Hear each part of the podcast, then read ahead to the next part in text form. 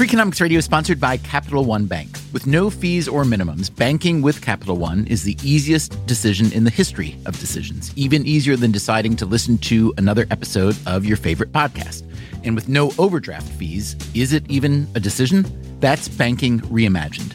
What's in your wallet? Terms apply. See CapitalOne.com slash bank. Capital One N.A. member FDIC. Freakonomics Radio is sponsored by Mint Mobile. The best part of spring cleaning is the post clean clarity you get. It's kind of like when you find out you've been paying a fortune for wireless when Mint Mobile has phone plans for $15 a month when you purchase a three month plan.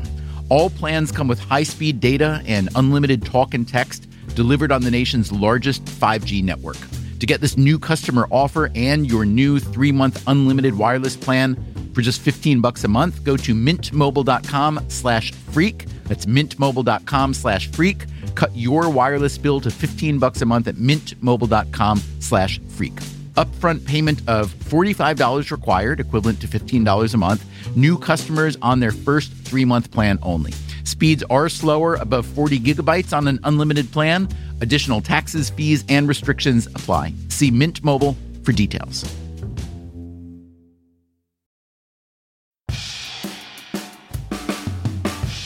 Hey there, Stephen Dubner. Before this week's episode, let me ask your help for a future episode we're working on. It's about curses and superstitions. Which ones do you believe in and why? Give an example. Tell us a story. We'd like you to send us a brief audio recording. Just go in a quiet room and use the voice memo app on your phone and email the file to radio at freakonomics.com. Please include your name, where you're from, and any other information that might be relevant. And if we don't hear from you, beware the Freakonomics Radio curse. Thanks in advance. Our episode this week is one of my very favorites from the vault, published nearly a year ago. It's called How Do You Cure a Compassion Crisis? I thought it was worth hearing again as we start the holiday season. Speaking of which, if you are looking for gift ideas, how about some Freakonomics swag? We just got in some really good new stuff. Just go to freakonomics.com, click on shop, and now, how do you cure a compassion crisis? Thanks for listening and happy holidays.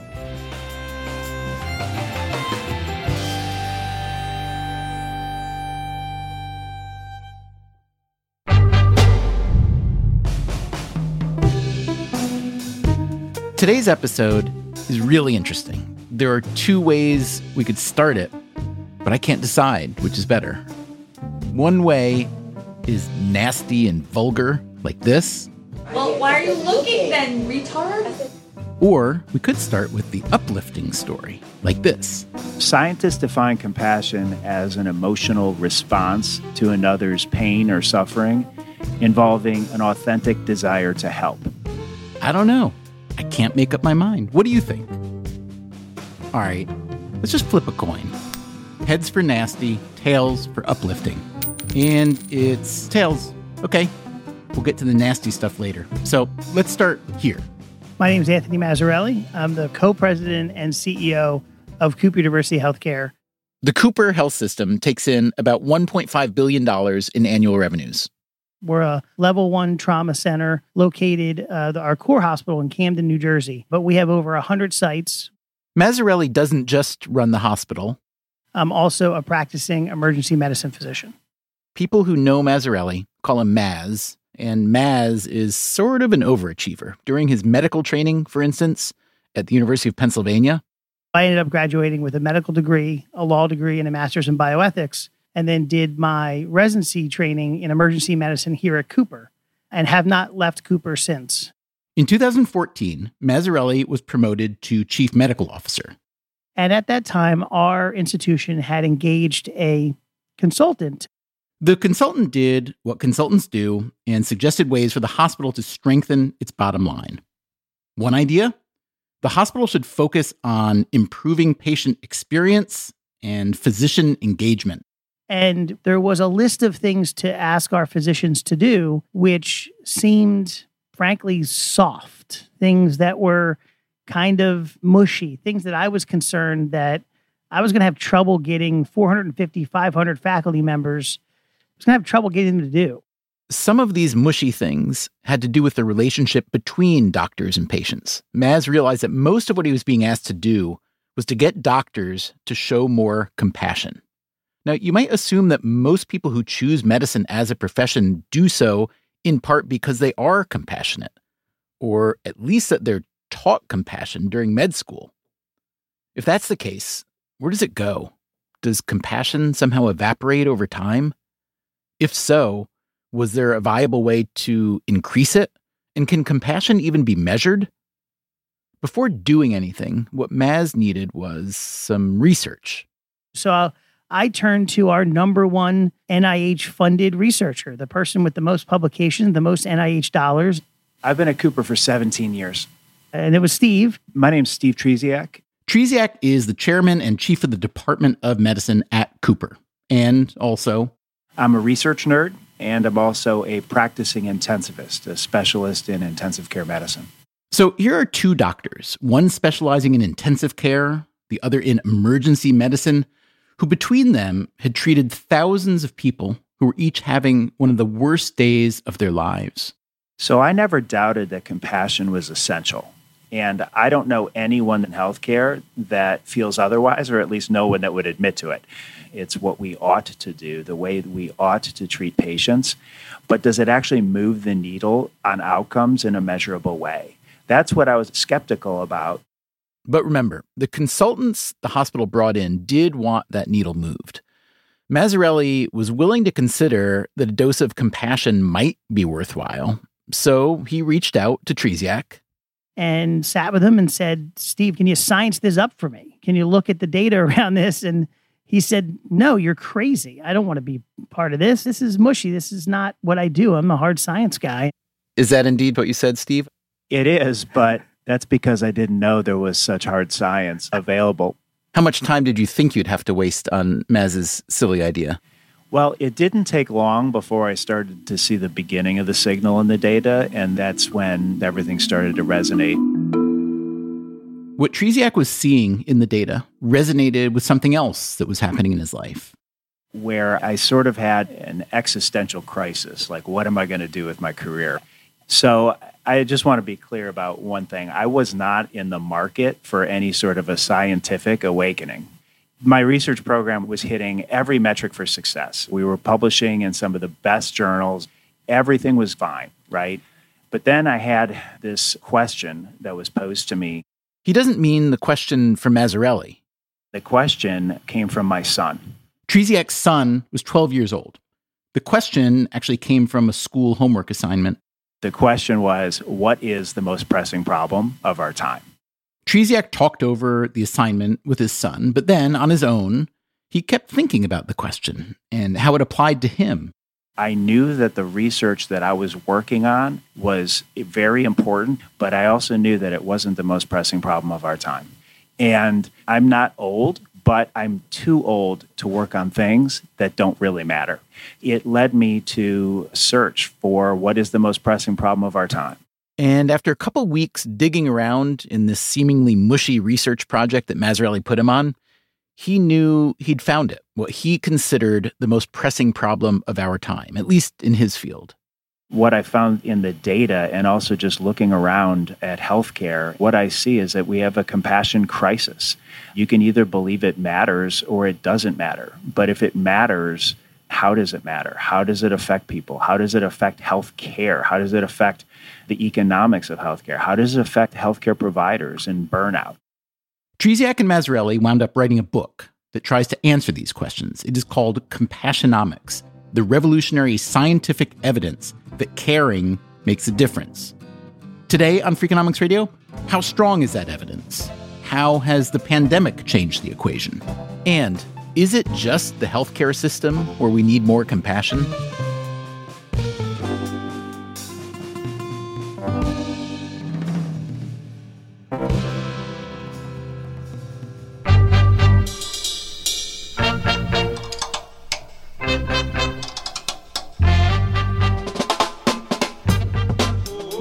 Is Freakonomics Radio, the podcast that explores the hidden side of everything, with your host, Stephen Dubner.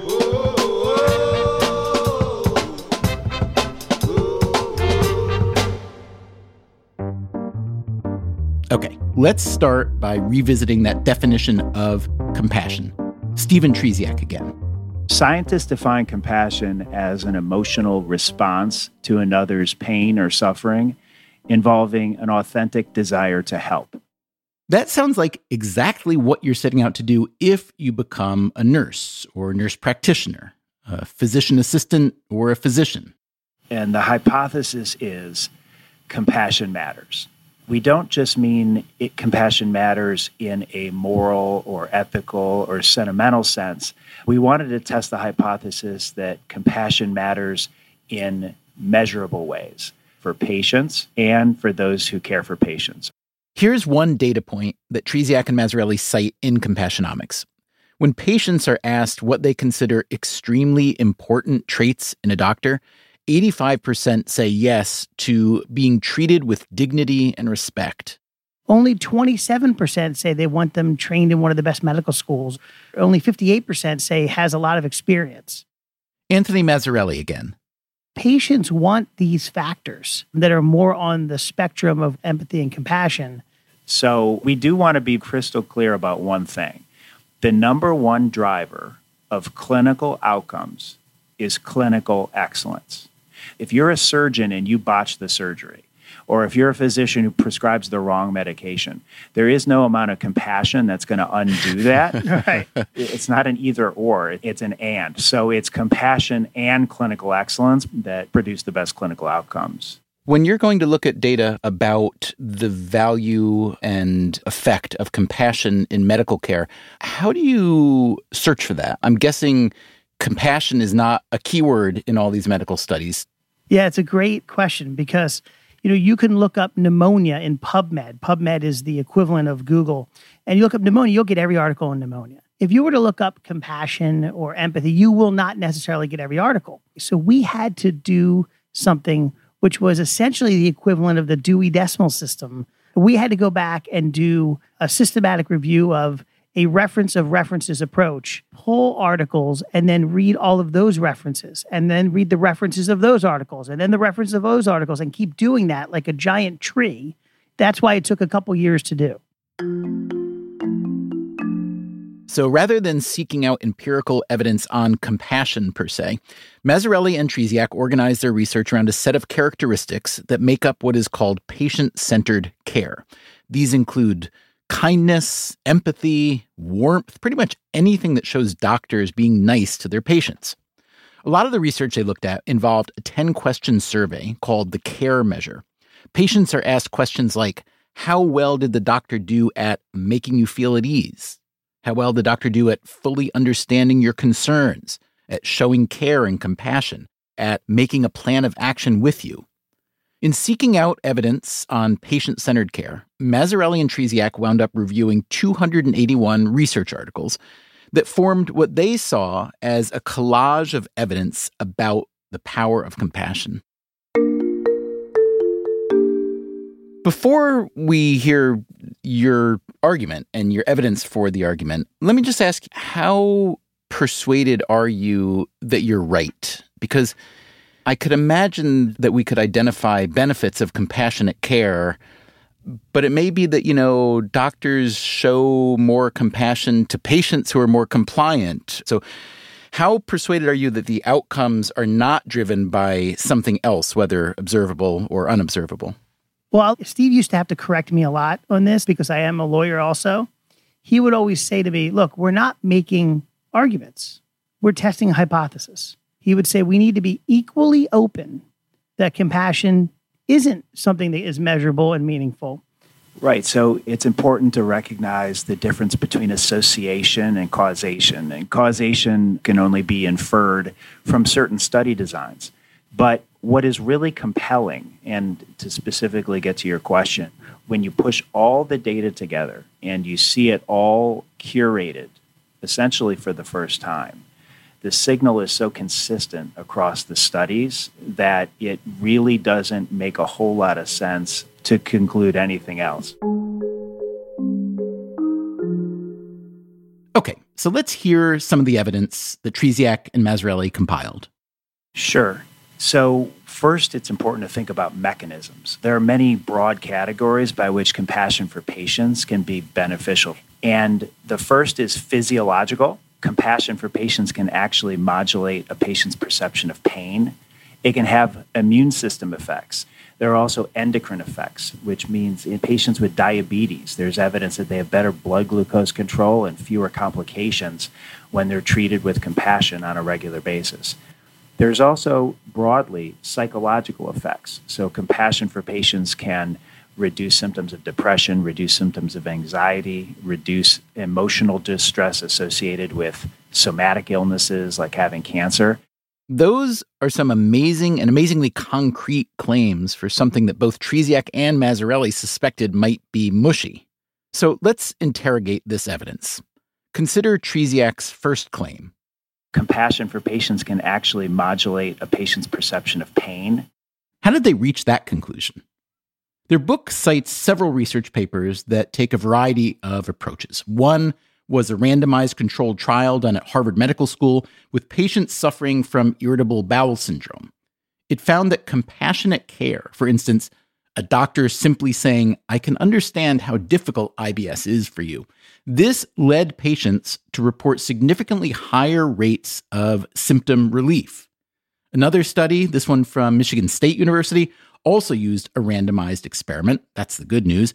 The bad news is the subject pool was tiny, just nine patients. In any case, these nine patients were recruited from the waiting room of a primary care clinic and randomly divided into two groups. The control group got their standard visit with a doctor. The treatment group got the compassionate version, with the doctor engaging in warm conversation, trying to make the patient feel at ease, and encouraging follow up questions. Afterward, the researchers put all nine patients in an fMRI machine in order to measure their brain activity. Each patient was then given a painful stimulus while being shown an image of the doctor who'd seen them. The treatment group, that is, the patients who'd received the compassionate care, showed 47% less activation in the region of the brain known for experiencing pain. Again, it's a small study, and fMRI evidence is hardly perfect, but still, this type of study has persuaded Trzeciak that compassion can indeed modulate pain. So I didn't say eliminate pain, but attenuate pain or one's experience of pain. And what are the mechanisms by which this happens? One of many potential mechanisms by which compassion can modulate their pain is the release of endorphins. So, when endorphins are circulating, they are essentially natural opioids. Trzeciak also believes that compassion creates trust between patient and doctor. In many ways, the touch of a trusted other can reduce one's experience of pain. A study from the University of Haifa in Israel, for instance, gave people a painful stimulus while holding the hand of either a stranger or a loved one. Holding a stranger's hand didn't lessen the pain at all, but people reported a 50% reduction in pain while holding the loved one's hand. There's other research showing broader claims about human connection. There's evidence that human connection also modulates or can affect one's autonomic nervous system. So, the autonomic nervous system is the part of the nervous system that does everything that you don't have to think about, like controlling your heart rate and your cardiorespiratory system. Trzeciak points to evidence that compassion also affects what's known as the parasympathetic nervous system. This can boost the flow of oxytocin, a molecule known as the trust hormone. Now, these physiological benefits of compassion are, to me at least, quite surprising. Somewhat less surprising are the reported psychological benefits. That's probably intuitive to some extent, that treating someone with compassion can help their mental health. But we've also seen this in a study that we recently published here at Cooper. This study was led by Brian Roberts, an emergency medicine doctor. Brian did a study on the effects of compassion and the subsequent development of PTSD, post traumatic stress disorder. He was studying people whose PTSD didn't come from war or some traumatic loss. It came from spending time in the hospital.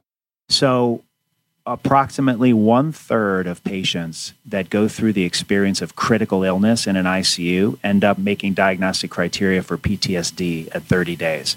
Even if you just come to the ER with a life threatening medical emergency, 25% of those patients end up making diagnostic criteria for PTSD at 30 days.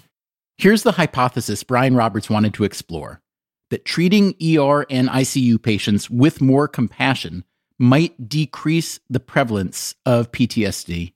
And what he found was that more compassion from the patient's perspective was associated with lower development of PTSD at 30 days. So perhaps compassion for people while they're going through terrifying medical emergencies can actually help them with their psychological effects down the road.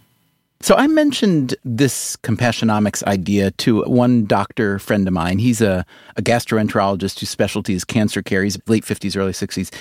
And he pushed back in the following way. He said that doctors like him used to practice lots of compassion because he said there wasn't much else they could do once someone was diagnosed with cancer. And now that there's so many more treatment options, that he'd rather deliver a lot of science than a bunch of compassion. So there's an opportunity cost argument to this, right? If, if we're going to spend a lot of time teaching and or focusing on these kind of softer skills, does the science suffer? Compassion actually takes almost no time, like less than a minute. There was a randomized control trial from Johns Hopkins in a cancer population, and the primary outcome measure was anxiety. If you have cancer or somebody close to you has, you know that anxiety is pretty important. And what they found is that the compassionate care had a significantly better effect on the patient's anxiety level. But what was most striking is that it only took 40 seconds for the intervention. And we found five other studies which show that it is less than a minute. And some people would argue there should be no time dimension at all because it doesn't take any extra time to treat somebody with compassion. I think a fair response back might be okay, fine, you found five studies and it's less than a minute, but you're opening yourself up to a ton more questions. You're opening yourself up to a much longer visit, but that's also been studied. And there is no significant increase in the total length of time that people spend together. I think that the problem is that it is sometimes very hard in medicine to take on a new paradigm shift. To say it's hard for medicine to take on a paradigm shift that is an understatement. The history of medicine is replete with innovations that took years, sometimes decades, to work their way into the mainstream. Hand hygiene, for instance, as basic as that now seems. Medicine is a difficult enterprise, a complicated one, and in many ways a conservative one, with good reason. Remember, first, do no harm. So, Imagine you are a hospital administrator and some researcher comes into your office preaching the virtues of compassion. It has demonstrable physiological and psychological benefits, they tell you. It doesn't take much time or effort, they tell you. Is that enough to convince you to round up all your doctors and tell them, on top of everything else they're doing, that they also need to show more compassion to their patients? Maybe. But if not, what if that researcher also tells you that compassion will save you a lot of money? Are you paying more attention now? So, compassion, increased revenue, and decreased costs. How can compassion increase revenues? There's patients who will pay more for that. We have data about hospitals that have higher margins, that have better patient experience. That's true, according to data collected by a federal survey of hospital patients. And hospitals that perform well on this survey are also reimbursed at a higher rate by the Centers for Medicare and Medicaid Services. But it's the decreasing cost that I think is the most interesting. There is consistent evidence that when you care deeply for patients and they know that, they're more likely to take their medicine. And non adherence to medical therapy in the US alone accounts for somewhere between 100 and 280 billion dollars of avoidable downstream healthcare costs. And if compassion is something that can help people be more adherent, even capturing a fraction of that could decrease costs in a healthcare system which is approaching 19% of the GDP. That's one way it can decrease costs. Another way is in studies where there's really patient centered care the proportion of patients who were referred to specialists was 59% lower, while those who underwent diagnostic testing was 84% lower. I can see how fewer referrals to specialists and less extra testing would certainly lower costs, but how do we know that those lower costs aren't at the expense of better outcomes? Because obviously, some referrals and some tests are necessary. So, there's a whole section of the book dedicated to the data on quality of care. And we've found associations in the data between more caring and fewer errors. And many of us in healthcare have been exposed to folks, and fortunately, they're few and far between, who maybe don't care as much as we think they ought to. Or they once did. Or they once did, right? If they're burned out. You go to medical conferences, uh, there is one theme that is drowning out just about every other topic that's being discussed, and that's the topic of burnout among healthcare providers. Indeed, the World Health Organization recently added burnout to its international classification of diseases, not as a medical condition, but an occupational phenomenon. Plainly, medicine isn't the only occupation where burnout can happen, but as we'll hear after the break, it is surprisingly common among doctors. So, what's this have to do with compassion? We'll find out along with some potential solutions. That's right after this.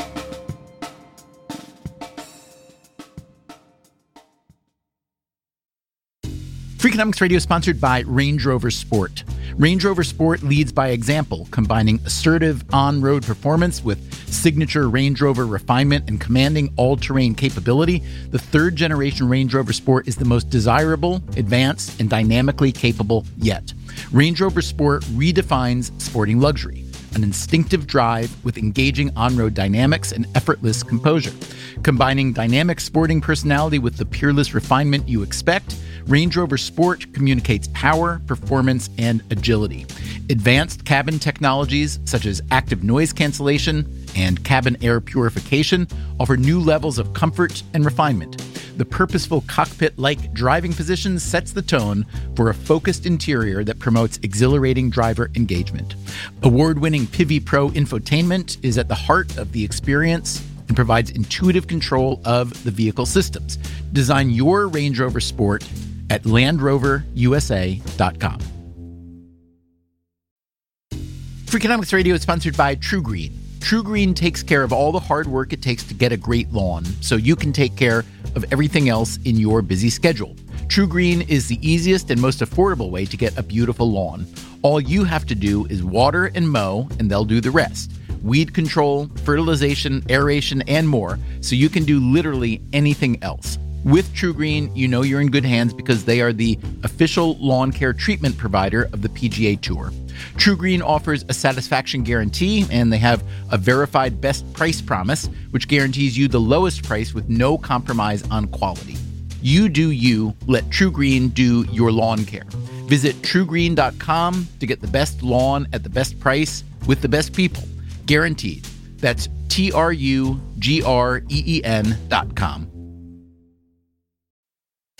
Freakonomics Radio is sponsored by Amica Insurance. Amica Insurance is all about empathy. They know your auto, home, and life insurance are more than just policies. Home insurance is about protecting the life you've built. Auto insurance is there to protect you on the road ahead. That's why Amica takes a consultative approach to help protect what matters most to you. They are a customer owned insurance company that puts your needs first, and their representatives are available 24 7 for claim related matters. As Amica says, empathy is our best policy.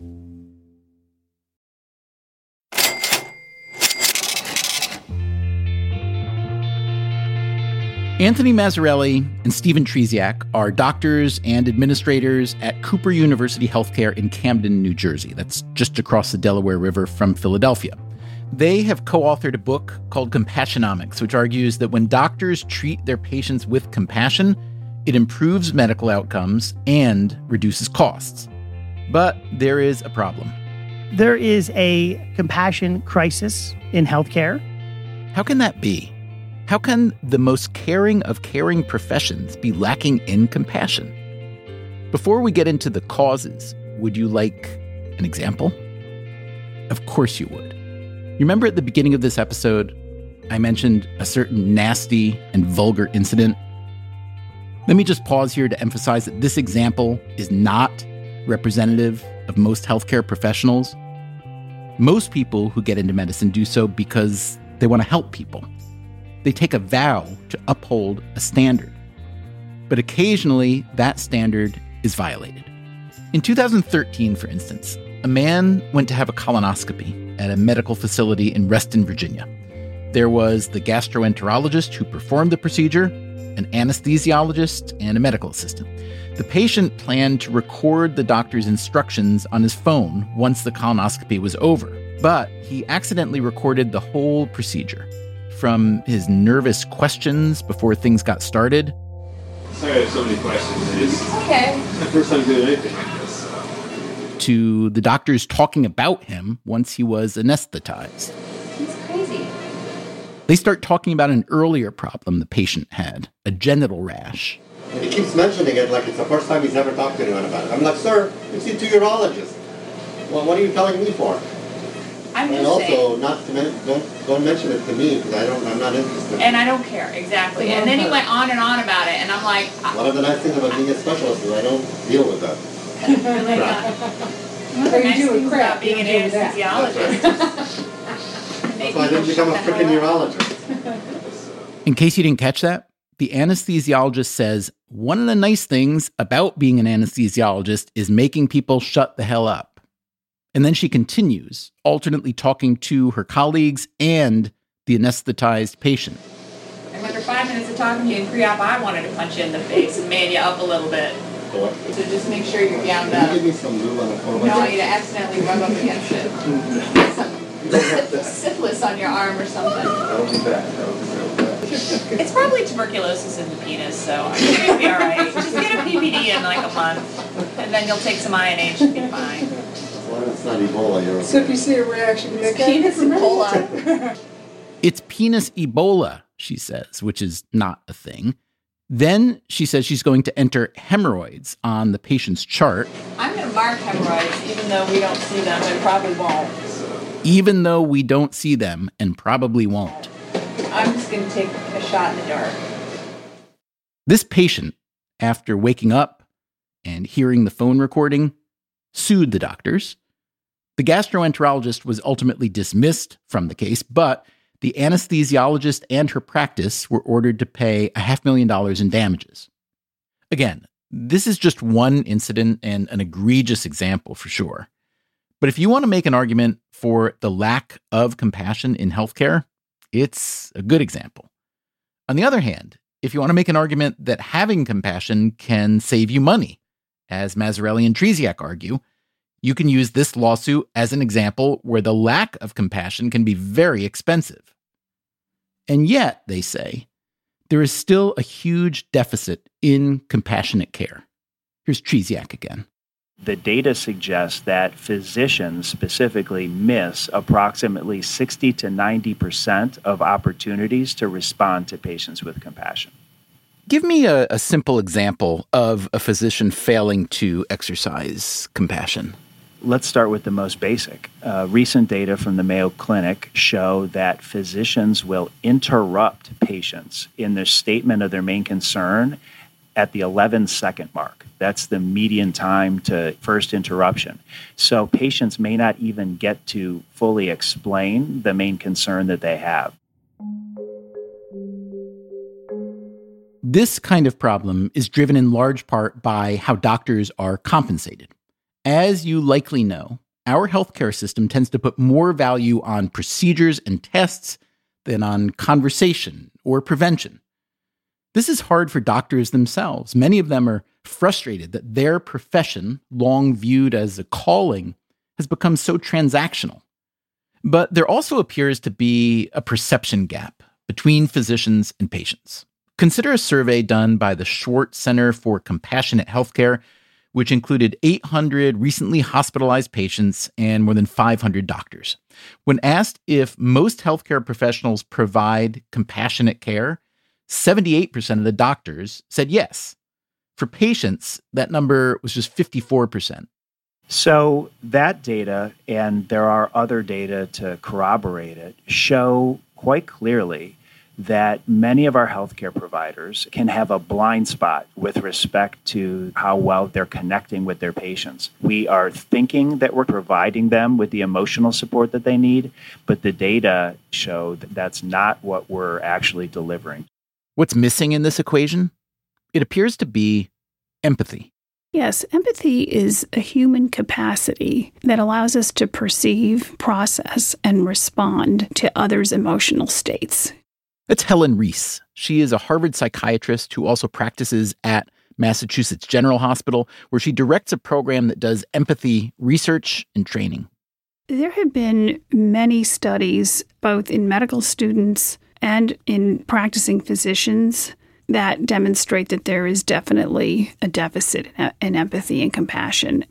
Let's say on a scale of one to 10, what is the median American doctor's empathy level? I'd say it's about four and a half. Ooh, that's discouraging, isn't it? I think so. And it's not to blame the doctors. I just think that our system right now is working to get the outcome that we're seeing. First of all, medicine has become a business. And whereas we used to have time to get to know patients and to really form relationships, it's much more about throughput now and how many people you can squeeze into an afternoon. The incentives are much higher to see somebody for 20 minutes to just prescribe their medicine than to see them as a whole person. Riess argues that this scenario is a big driver of physician burnout.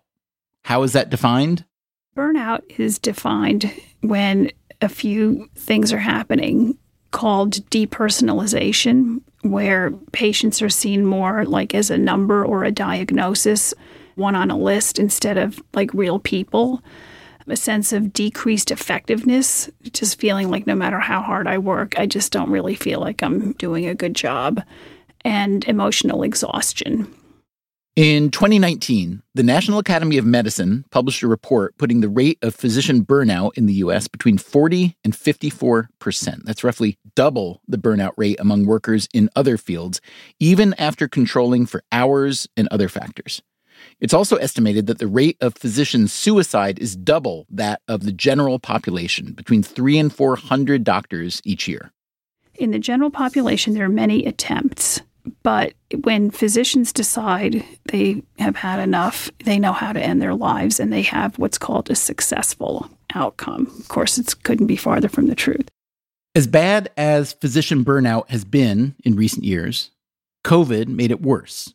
A recent Medscape survey found that two thirds of the doctors who responded said their burnout symptoms had intensified during the pandemic, a quarter of them said they are considering early retirement, in part because their income has fallen. Nurses are also thought to have very high rates of burnout, although frustratingly, there's less data on nurses. And the lack of data on nurse suicide is even worse. Among doctors, burnout is known to start early. It's estimated that 44% of medical students suffer from burnout before they even make it to their residency.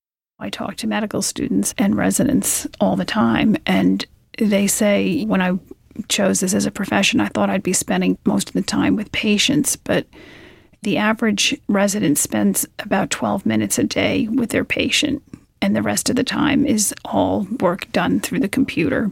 This is a complaint we've heard before on this show from Atul Gawande. At this point, I'm a glorified data entry clerk. And Gawande is among the most prominent physicians in America, a surgeon, public health researcher, and best selling author. I spend more time doing data entry in my office than I do seeing my patients. And that's just broken. If people are feeling exhausted, disconnected from the reason that brought them to the profession, and they're not feeling very effective in their jobs, their morale is going to decay and cynicism can start to creep in.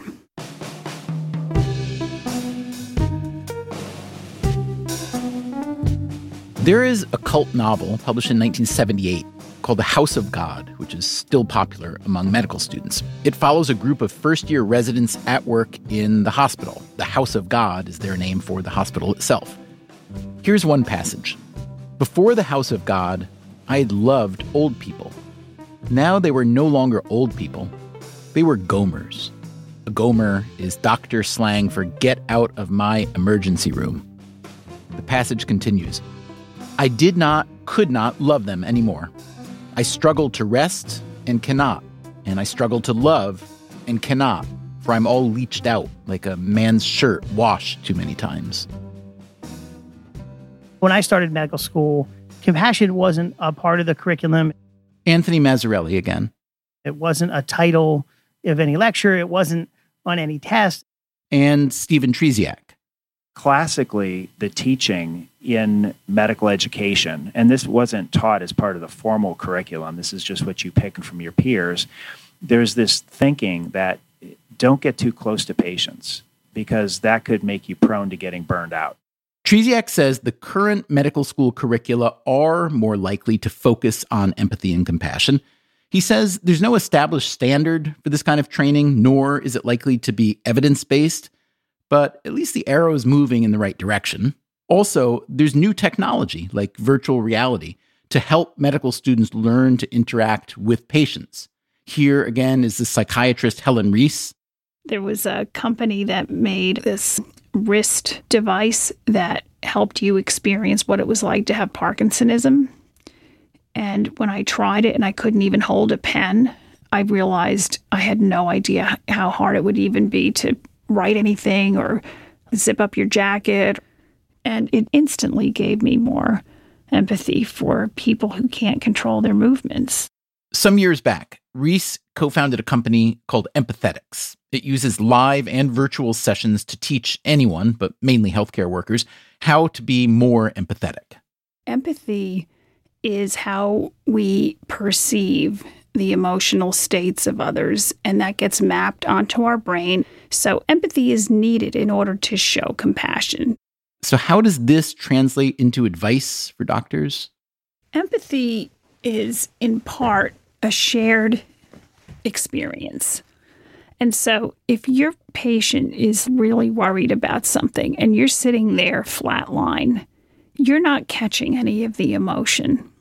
And we're not suggesting that you get just as upset as the patient, but there should be a change in your physiology when something very emotionally charged is happening. And that's why, if doctors are looking at computer screens and not catching a facial expression, and they're not really hearing it in the tone of voice, they can miss something that's extremely important to the patient. Riess herself designed the program that Empathetics uses to teach empathy. On a walk in the woods one day, it kind of came to me that the word empathy could act as an acronym for all seven ways that we connect. Okay, let's start with the E. The first way that we connect with anybody is through eye contact. That says, I see you, you exist. And it goes back as early as mother infant bonding that a child knows they exist through the gaze of the mother or whoever's holding them. And oxytocin is released when people gaze at one another and it bonds people. And in healthcare, when people feel afraid, small, and vulnerable, that gaze actually means a lot. The next letter is M for muscles of facial expression. And I had to use that because there's no F in empathy for face. it's fair. There are muscles in the face. Well, they are what shape our expression, so it works. The idea here is that our facial expressions usually mimic someone else's concern or sorrow. The P in Riess's acronym is for posture or body language. A is for affect. The T is for tone of voice. The H is for hearing the patient, the entire patient. In medicine, it's so easy to focus on the injured body part, the pancreas that has abnormalities, or the heart that's got a murmur. But we've got to back up and realize that all these body parts are attached to a person. And only caring about how your wound is healing is not going to make that patient feel very cared about, even though you've done a brilliant surgery. And that leaves us with the why. The why is the most interesting one of all, and that is your response. And it's not what you say next. Your response is your feeling of being with that person. Because most feelings are mutual. And if you're feeling good after an interaction, chances are the other person is too. But if you're feeling a little like something tilted there, we encourage taking some moments to reflect back on what just happened and ask yourself Was I abrupt? Did I seem rushed? Did I cut the person off? Did I not answer their questions? Like when things are off, we should not just move on and say, oh, well, because oftentimes it's that gap where you kind of know something wasn't quite right. Helen Riess's argument is that if you want to increase compassion among doctors and other healthcare personnel, you have to start with empathy. Empathy is the prerequisite. And if the empathy doesn't come naturally, or if it gets leached away over time, and if people have to be taught to exhibit empathy, well, that's what needs to happen. And there's one more reason why it needs to happen. This is the most radical argument that Stephen Trzeciak and Anthony Mazzarelli make in their book, Compassionomics. All that stuff about how compassion is good for patients, both physiologically and psychologically, that's not so radical. All the evidence that physician burnout is a huge problem, also not so radical. Here's the radical proposal compassion is not a one way street. Its benefits accrue not only to patients, they argue, but to doctors and nurses as well. Compassion, in other words, will heal the healers. Several studies have linked compassion or empathy to lower levels of burnout. It's really hard for studies like that to prove causation, but researchers have documented physiological benefits of dispensing compassion. Sometimes it's called the helper's high, driven perhaps by a spike in endorphins. Dispensing compassion can also activate the parasympathetic nervous system, which produces a calming effect. Compassion, the thing that doctors need to show, is the very thing that doctors need. That, at least, is the argument put forth by Trzeciak and Mazzarelli the preponderance of evidence shows that there is an inverse association between compassion and burnout. So, more compassion, lower burnout, lower compassion, higher burnout. Healthcare providers who have lower compassion for patients are more predisposed to getting burned out under the same amount of stress. So, we believe that having a fulfilling doctor patient relationship or a nurse patient relationship gives you that fulfilling part of medicine. And if you don't have that, then it's just one stress after another. Soon after Trzeciak and Mazzarelli began to focus on the science of compassion, they started a program at Cooper Health System to mentor physicians on how to connect and communicate with patients. Mazzarelli reports that the hospital has since made improvements every year in patient satisfaction, physician engagement, and financial performance. Although Mazzarelli, true to what he has learned during his Compassionomics journey, was careful to note that, quote, of course, we can only report association rather than definitive causation from these data. Let me ask you since you were the skeptic coming in, Steve, I'm really curious to know what kind of effect this work, the research and writing the book and trying to put it into practice, what kind of effect that's had on you personally and or professionally.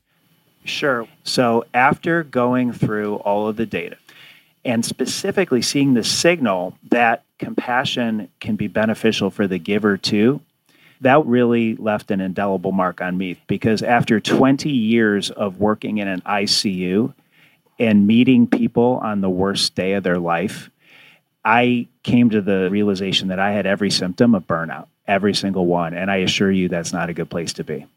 So, having just synthesized all the evidence that compassion can be beneficial for the giver too, I decided to do an experiment on myself. And I tried very hard, and I still do to this day, uh, working to connect with people more, not less it's not only the patients for me, it's their families. Many of my patients are so sick they, they can't talk. They're on a ventilator, for example. but connecting more, not less, leaning in rather than pulling back. And for me, that was when the fog of burnout began to lift. And you also realize that you can get better at compassion. It can be taught, it can be learned, and you have to be very intentional in practicing it every day. Can you give me an example or two of something that you say that you wouldn't have said, or maybe it's something that you say differently? Is it the way you you touch someone that you might not have touched before? Is it um, eye contact? Actually, it's not something that I say. Oftentimes, it's something that I don't say. It's just being present. I practice critical care, and there are a lot of times when the outcome is not something that can be changed. And sometimes you just need to sit with people and they're suffering. You're not going to go through this alone. I am here with you. In fact, just in the ICU recently, I had to give essentially news to a woman whose brother was fighting for his life. We were still hopeful that he could recover, but he was so severe that it was very likely that he might not. And it was devastating to her because he had been her rock throughout her whole life. And at the end of that discussion, she said, You don't remember me, do you? And I said, I'm sorry, I don't. And she said, I wouldn't think that you would. You see so many patients here. I, I, it's okay. But eight years ago, my mom was in that room right across the hall there, and you were her doctor. And we had to have this talk, and you had to tell me that she was dying and there was nothing that we could do for her.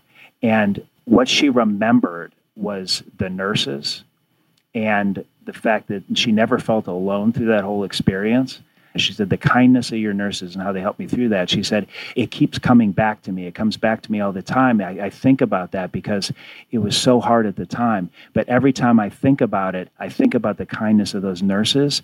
And so, going back to what we were talking about earlier, even though there are 281 references in this book of original science research papers that show that compassion matters, even when it can't make a difference on the outcome, it still makes a difference. That, again, was a replay of episode number 444 How Do You Cure a Compassion Crisis? You can get the entire archive of Freakonomics Radio on any podcast app. Coming up next time on the show, it's the most illiquid market I've ever seen. What market is that? The art market is a fascinating, sexy, intellectually compelling, unregulated global market. Next week, we launch a three part series on that fascinating, sexy, and yes, unregulated market. So there's this phrase that was coined by a friend of mine called LPM, lies per minute. We'll hear how an artist goes from obscure to everywhere. When a major museum devotes five galleries and primo galleries to a single artist, that's a statement. We'll hear about the competition to acquire the hottest artists. Even the Met has been priced out of the market when it comes to certain artists. We'll hear from the tastemakers. I'm Glenn Lowry, and I'm the director of the Museum of Modern Art. We'll talk to artists about the art market. I think the whole thing is vulgar. How does it make me feel? It feels a little bit like a grift. And of course, some economists too. Art is a bad investment. It's feast or famine. Everybody wants to buy your work, or nobody wants to buy your work. So, where are things heading next? I ended up making an NFT of my grandmother and sold her. I think I let her go a little bit too cheaply. The hidden side of the art market, an attempted masterpiece in three parts. Don't miss the first episode next week on Freakonomics Radio.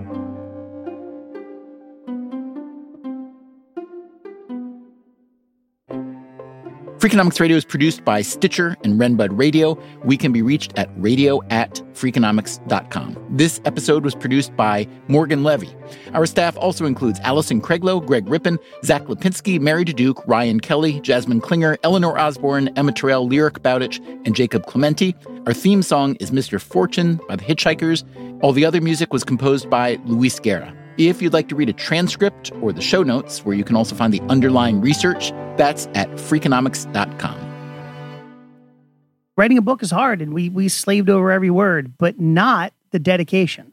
That was very easy for us to write, and we dedicated it to all the nurses we've ever worked with, because Steve and I feel that that's where we learned a lot about providing compassion. The Freakonomics Radio Network, the hidden side of everything. Stitcher. You can live out your MasterChef dreams when you find a professional on Angie to tackle your dream kitchen remodel. Connect with skilled professionals to get all your home projects done well. Visit Angie.com. You can do this when you Angie that. Shopify is the global commerce platform that helps you sell at every stage of your business. With the internet's best converting checkout, 36% better on average compared to other leading commerce platforms, Shopify helps you turn browsers into buyers. In fact, Shopify powers 10% of all e-commerce in the US. Sign up for a $1 per month trial period at shopify.com slash podcast free. All lowercase, shopify.com slash podcast free, shopify.com slash podcast free. Fluffy bread, fresh tortillas, classic burger buns, and so many carbs. Carb fear is real, but Hero Bread makes healthier versions of the carb heavy favorites we love the most. We're talking fewer calories, 0 to 2 grams net carbs, 0 grams of sugar, and seriously great taste. Plus more of the dietary fiber and protein you want, no compromise. Don't skip out on your favorites. Just use Hero Bread. Get 10% off your order at hero.co with code HERO10 at checkout. That's HERO10 at H E R O.co.